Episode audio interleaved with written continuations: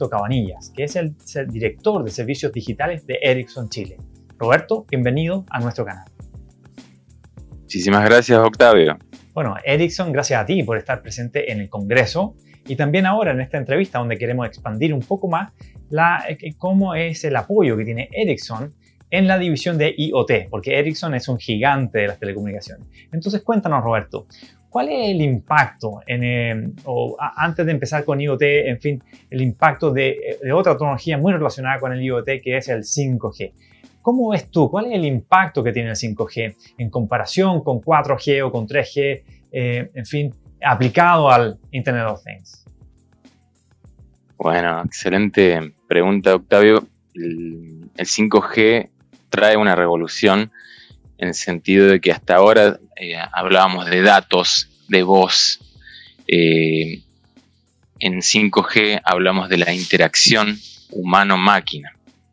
Y eso eh, es, un, es un salto tecnológico que podamos trasladar movimientos, que podamos, gracias a la alta velocidad y a la baja latencia, que podamos estar presentes de forma remota.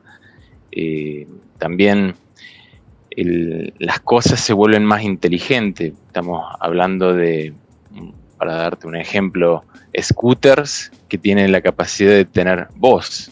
Es decir, si tú te caes, hay una llamada de emergencia que se activa automáticamente. Estamos hablando de, smart meters que tienen la capacidad de, ser más inteligente. Televisores que son incluso el, hub de conectividad 5G para tu casa. Bueno, eh, realmente apasionante todo lo que se viene eh, en IoT gracias al 5G. Son ejemplos muy buenos los que comentas porque justamente colocar sensores en dispositivos es, fácil, la tecnología es simple. La clave es cómo darle un objetivo que tenga valor para el usuario. Entonces, ¿cómo es esta nueva forma de hacer negocios con 5G?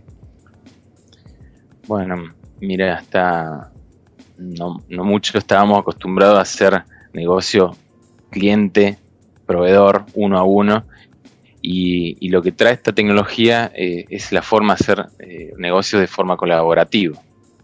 Eh, estamos usando mucho los hubs de innovaciones. Ericsson vende solamente a través de operadores de telecomunicaciones, pero tenemos partnership con los principales actores industriales, minería, todas las, industrias relevantes que, que mueven la tecnología y es uniendo el sector privado con la academia y el gobierno, que mm, estamos usando esta técnica que los, suecos eh, formalizaron lo que se llama la triple hélice. Entonces así se combina la actividad económica, el conocimiento que viene de las universidades y eh, la aplicación directa en la sociedad eh, gracias a los gobiernos. Entonces hacíamos, por ejemplo, si recuerdas, Octavio, el año pasado hicimos la primera demostración de telemedicina con Entel, eh, Subtel, ya en, junio, y después también junto con ABB, Subtel y el INACAP hicimos la primera demostración de Industria 4.0, todo en 5G, operando brazos robóticos y motores de molinos eh, mineros.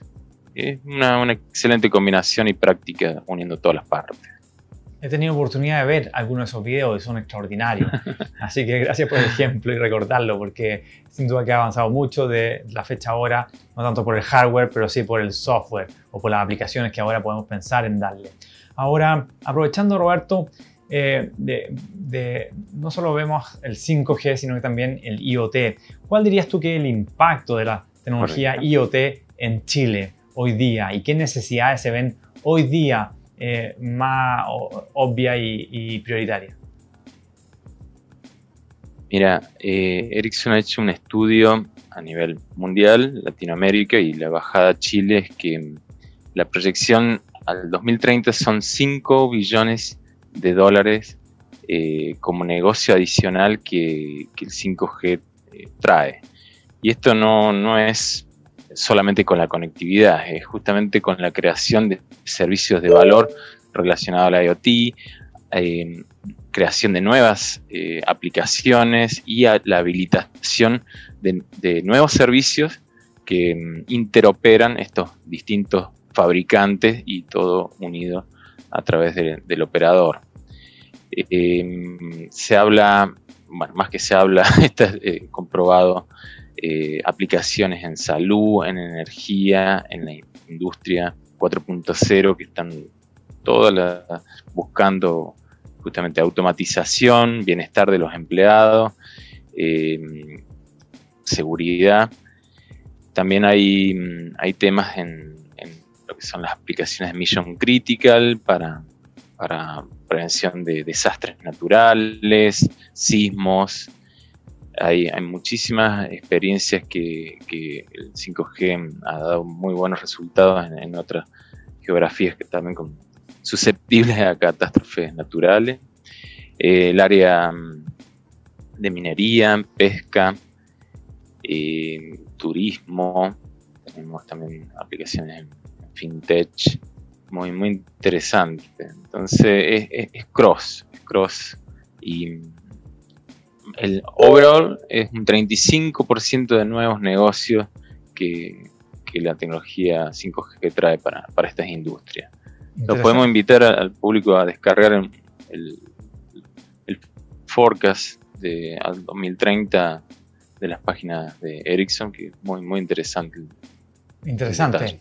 Interesante conocer ese documento porque abre perspectiva de cómo esos 5 billions se van a dividir, en qué industria, donde va a haber más oportunidades de participar, de trabajar, de, eh, como proveedores, porque tal como lo dijiste tú, hoy día no es transaccional, es un ecosistema en que hay muchos proveedores, muchos colaboradores, muchos stakeholders que pueden participar.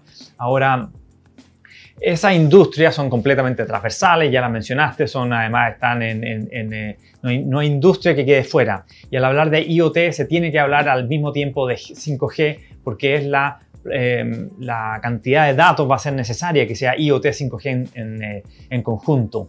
Y como mencionaste el, el, ejemplo de la salud de Ericsson, que ya lleva más de un año trabajando eh, ¿qué, podrías contarnos de IoT con 5G en la salud en Chile?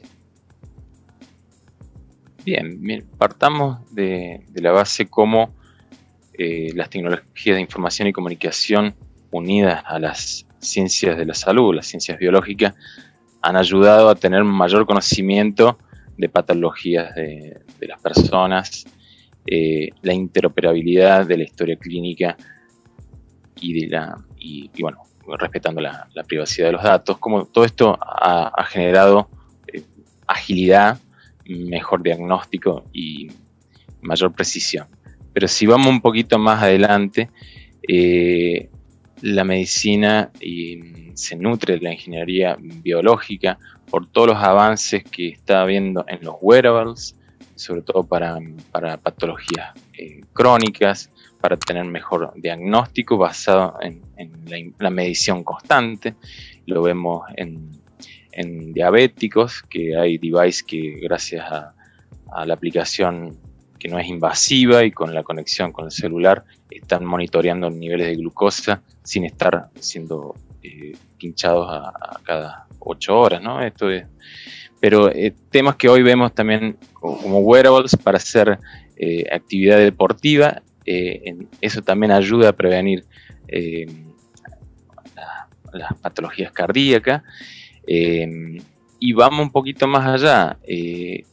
lo que trae 5G al tener video, como tú viste Octavio en esa, prueba de, telemedicina, lo que trae 5G es el desacoplamiento del especialista con respecto al paciente. O sea, podemos tener los pacientes en zonas remotas que a veces no, amerita tener especialistas en toda, todas las gamas de, las ciencias biológicas, pero em, los especialistas pueden estar en cualquier parte, tener mejor conectividad, calidad de imagen e interoperabilidad de movimientos para hacer un diagnóstico y recién ahí diagnosticar que ese paciente tenga que acercarse a la red primaria o, a la red de, clínicas y hospitales.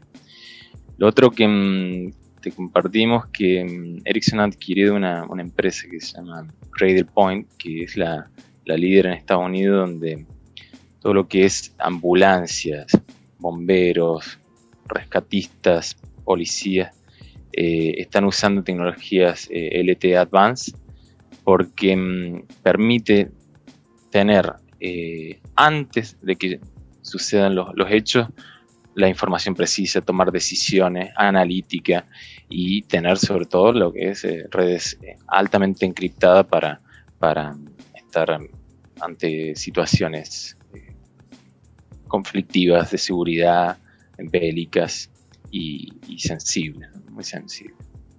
Son algunos de los casos que, que trae, también recuerda que se están eh, cada vez más generalizando estos robots quirúrgicos, eh, donde la destreza de un cirujano que a veces con, la edad ya, ya tiene bueno, su, pérdida de destreza, de pulso, bueno, estos robots quirúrgicos ayudan a, ser precisos, asistidos por, por, por los robots.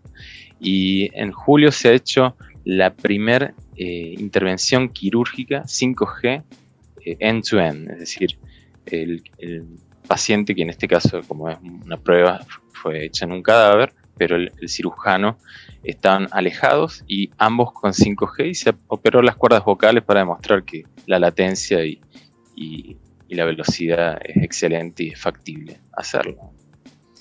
Mira, tu respuesta es muy completa y a la vez eh, confluyen tres cambios de paradigma o incluso más que son muy potentes. Uno es el cambio de paradigma en que la medicina sea preventiva y no curativa con los wearables. Otro cambio de paradigma es que la medicina no sea eh, presencial, sino que remota. Y eso es eh, un acceso y un bajo costo que va a ser muy beneficioso, porque obviamente que la medicina actual está al debe, no es capaz de atender a todas las prestaciones que se requieren.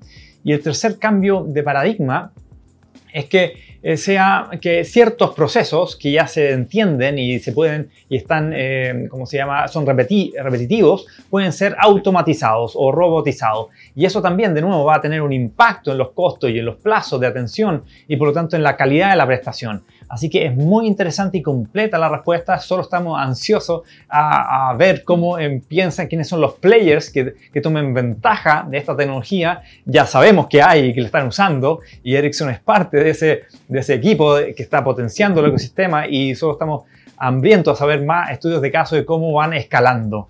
Eh, y así, como... Adelante. Te comparto que esto no es solamente para mm, países eh, ultra desarrollada. Compartimos que 5G eh, en África está salvando a muchos pacientes por recibir una transfusión a tiempo. Eh, ¿qué, te quiero decir? Hay rutas en África que lamentablemente en la época de lluvia quedan inaccesibles. Y lo que va a llevar la transfusión es un dron o un unmanned Air Vehicle, es decir, una aeronave no tripulada. Hay, ya hay dos estaciones así, donde mandan el, los sacos, sachet de, sangre, los medicamentos, las vacunas, eh, y es lo único que llega. El dron lo dejan por un paracaídas, vuelve, conectividad de las redes de telecomunicación es lo único que hay, y, y listo. Y eso está salvando vidas. Entonces son eh, ideas simples y modelos de negocio disruptivos y, con, impacto inmediato en la calidad de vida. Eh, Qué bonito ejemplo. Imagínate, y inteligencia artificial, eh, porque ahora estamos hablando de Edge y de todo el throughput de datos que es posible. Bueno, efectivamente, no es que vamos a suplantar a un radiólogo, pero un radiólogo puede estar asistido por su experiencia y por toda la base de conocimiento que existe de la casuística mundial para esa patología específica y la tiene en la palma de su celular. Entonces, es, el futuro es, positivo. Eh, hay algunas tendencias que dicen, tenemos que preocuparnos que nos va a reemplazar. Mira, nosotros convivimos con alta tecnología y te digo que más, más bien de de que reemplace al hombre o a, la profesión que es excelente, yo creo que todavía no, no estamos en eso, pero sí preocuparnos de reemplazar aquellas actividades que son de bajo valor agregado, repetitivo, y a veces, eh, bueno, la, mediocridad o la dejadez de muchas actitudes, eh, efectivamente la máquina es más eficiente, es precisa, eh, no, tiene huelga, no, no, tiene descanso, y bueno, es por eso que hay una transformación con 5G, con IoT, con las redes cada vez más rápidas, más, más inmediatas, entonces hay, hay un cambio eh, sustancial que tenemos que, prepararnos. Ya sea por mediocridad o por agenda política, la mala agenda política, o sea, la agenda política que busca reclamar para exigir en vez de ir y buscar y disromper con nuevos modelos, que es el, el, objetivo de este canal, de buscar esas eh, players que están eh, teniendo las tecnologías, implementándolas con éxito y dar a conocer esas noticias, porque la mayor disrupción o revolución que puede hacer es construir el cambio que uno quiere con una acción proactiva, con un modelo de empresa, entregando un servicio concreto que resuelva problemas reales que hoy día tenemos. Así que gracias por esos ejemplos, porque la agenda política, pública y privada tienen que trabajar en conjunto y por eso te quiero preguntar, eh, referente a estas tecnologías, IoT, 5G, en fin, hay, hay, potencial en, en, todas partes, en privado, en público, uno se puede sentir más limitado por el presupuesto que administra o no, en fin, entonces, ¿dónde ves más potencial tú y y, de cómo implementar estas tecnologías lo antes posible y así resolver los problemas que todos queremos. público-privado, aclaremos para, para la audiencia, nosotros estamos en el negocio de las redes públicas, o sea, a través de los operadores para servicios que se llaman en, bandas licenciadas. Pero también estamos en la, el negocio de las redes privadas, que es una empresa quiere tener eh, esta mina subterránea o en esta faena y va y pide un permiso a la Subtel y, se despliega una red privada. Bueno, ¿qué es lo, bueno? Que el futuro no es tan blanco y negro. Eh, la, tecnología evoluciona y eh, lo que vemos es el potencial en las redes híbridas. Es igual que los autos. hay autos full eléctricos y full a combustible, pero el futuro es híbrido porque es lo más eficiente que combina eh, la seguridad, las políticas estrictas de una red privada que se arma y se diseña específicamente para esta industria, por ejemplo, para mm, no distraer a los empleados, para mm, permitir solamente aquellas aplicaciones prioritarias y el resto no. Eso es privado. Pero mm, antes las redes que eran solamente privadas se perdían de todo el potencial que está en las redes públicas como la cobertura nacional, el tener, el sacar un camión y que siga el tracking incluso en las rutas nacionales. Bueno, por eso que eso se ha resuelto a nivel de los core combinado eh, con el Edge y todas las bandas licenciadas y no licenciadas y el, futuro es híbrido. Ya lo vemos en aplicaciones justamente en minería en Australia, que es un país tan extenso donde las faenas están al centro, los trenes llevan hacia los puertos, eh, entonces, bueno, hay redes híbridas donde desde reemplazar los push to talk por los celulares hasta tener tracking y, la supply chain full monitoreada y, controlada y preventiva. O sea, hay pura eficiencia, es lo que trae eh, el tener una autopista que se pueda permitir tener distintos casos de uso. Y mm, un poquito también comparto, Octavio, que más allá de una industria específica también, eh, lo que estamos viendo con producto de que hemos firmado 111 contratos 5G y ya hay más de 60 redes en vivo, eh, lo que trae esta tecnología son patrones de comportamiento a través de la industria. Por ejemplo, el video. Eh, es más seguro poner una cámara HD y un, y un empleado fuera de la zona de peligro. Es más seguro poner un, sistema de monitoreo o de automatización, automatización en tiempo real en, una zona peligrosa. Es más seguro, vamos a algo, un vehículo conectado, pero no, no seamos tan volador. Un vehículo conectado puede ser una cosechadora, un tractor, un dron de agricultura.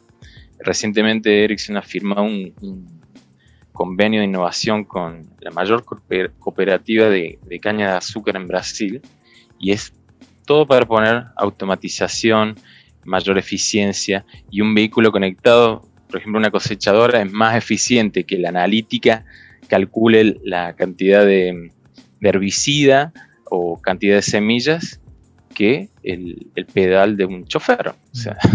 pero hoy se hace así, el pedal de un chofer que controla la velocidad porque no hay conectividad en los campos.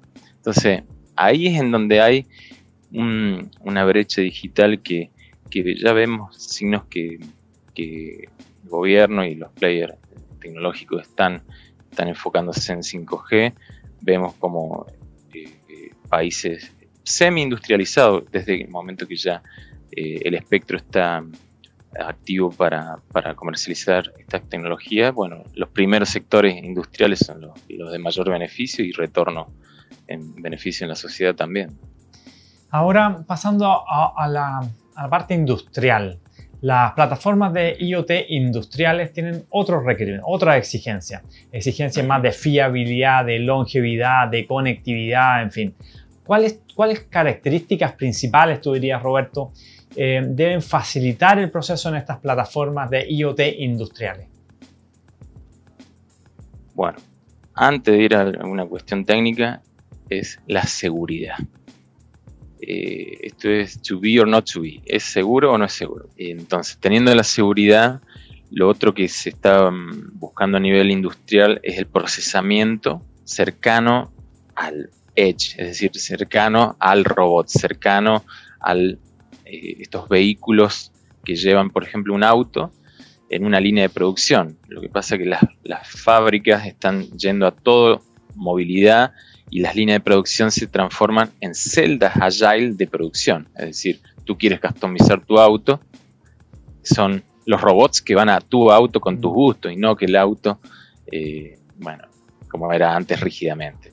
Nosotros tenemos eh, fábricas 5G donde se customizan las frecuencias para el país y los componentes y los ficheros. Bueno, eso antes era armar y desarmar línea. Ahora todo móvil, todo flexible.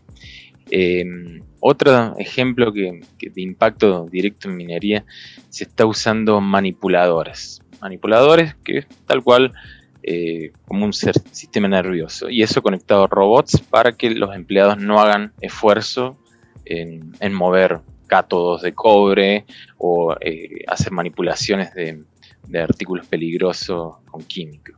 Y otro dato, mm, hemos implementado 5G en mineras eh, subterráneas y donde antes había que esperar un tiempo desde la explosión y ahora, bueno, es el, se llama esto LHD, que son como palas de acarreo donde no hay ninguna persona y el operario está seguro en un container afuera de la mina. Mm. Entonces, eso se logra con procesamiento en, local. Eh, y eh, con 5G se rompen los hilos en IoT. Es decir, antes había el fabricante de palas que tenía su tecnología, el fabricante de camiones que no hablaba con el de las palas. Hoy en día todo en nube, servicios eh, en cloud, micros, microservices, que serían contenedores que comparten y exponen servicios. Entonces así se, hace diálogos entre distintos fabricantes y al final se traduce en un use case eh, completo para, la fábrica. Entonces ahí hay un avance enorme en lo que se llaman las tecnologías de desarrollo en, DevOps y en el Continuous Improvement y Continuous Deployment, es decir, la actualización y mejora de las redes en vivo, sin parar lo que es producción, porque tiene impacto. Eh, son algunas de, las características que mm, las tecnologías de core, de radio y el software que interopera no solamente en los datos, en IoT, eh, que ya están incluso funcionando en, fábricas, notablemente en, Alemania, un país muy industrial, en Australia, también en Estados Unidos, eh, están beneficiándose de eso y, prontamente también por Latinoamérica. Cuéntanos algunos ejemplos, Roberto, de aplicaciones para la minería del 5G. Mira, todo empieza con eh, reemplazar las redes silos, es decir, vemos cómo eliminar estos silos del VHF, el push to talk, bueno, tener un, proveedor para una tecnología, no. Hoy en día es el smartphone que también tiene push to talk, eh, es una de las, de las cosas más básicas que vemos. Después la telemetría, el tracking, eh, tracking de precisión, tracking de eh, utilizando la red celular. Recordemos que en una mina subterránea eh, no entra el satélite y entonces el tracking se hace justamente con, las redes eh, de telecomunicaciones y saber, por ejemplo, cuántos mineros hay en este túnel y en base a eso regular que el aire de esta cantidad de mineros o en estos túneles que no hay mineros se apaga y se hacen ahorros de energía. Hay otra aplicación muy, muy revolucionaria también que está aplicada en minas de Suecia, eh, hay pernos que, están mm, eh, sosteniendo la fortificación. Bueno, esos pernos están expuestos a las explosiones, a movimientos de, tierra, eh, hundimientos, y antes era inspección visual, a ver si esos pernos seguían ahí firmes. Y a veces ocurre lo que nadie quiere, que es un hundimiento. Bueno, hoy en día estos pernos tienen una tecnología se llama Narrowband Cat 1, que es parte de los estándares 5G, y en caso de un, eh, de un movimiento muy brusco, el perno le indica a una plataforma analítica que el perno 48 del túnel 24 hay que ir a, hacer un refuerzo o lo que sea.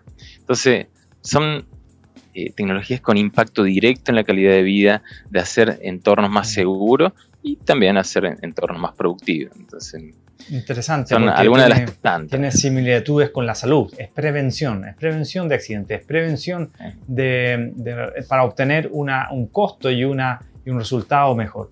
Estamos muy en el límite del tiempo. Tengo otra entrevista a otra persona de Ericsson. Así que déjame permitir terminar preguntándote con una reflexión. Una reflexión de cómo en este mundo pandemia o post pandemia, en fin, Ericsson puede apoyar a su operador, a sus colaboradores, en fin, para que mm, participen de su industria eh, aprovechando esta tecnología y puedan eh, salir fortalecidos. Mira, eh, veo la crisis como algo de enseñanza y positivo. Entonces, la crisis ha acelerado la digitalización y es una digitalización que está entre nosotros, empresarios y formadores de, la industria de la tecnología, transformarla para que sea más inclusiva, más resiliente y así generar una mejor sociedad. bottom line, lo que te podría eh, compartir, Octavio. Muchas gracias, Roberto, por esta entrevista, así como participar en el Congreso y comentarnos con un poco más detalle los impactos que va a tener el IoT, el 5G en nuestra industria, tal como lo está teniendo a una escala mayor. Gracias. Entonces, con esta entrevista a Roberto Cabanillas, director de servicios digitales para Ericsson Chile, estamos terminando esta entrevista a este líder digital en tecnología en su canal América Digital News TV.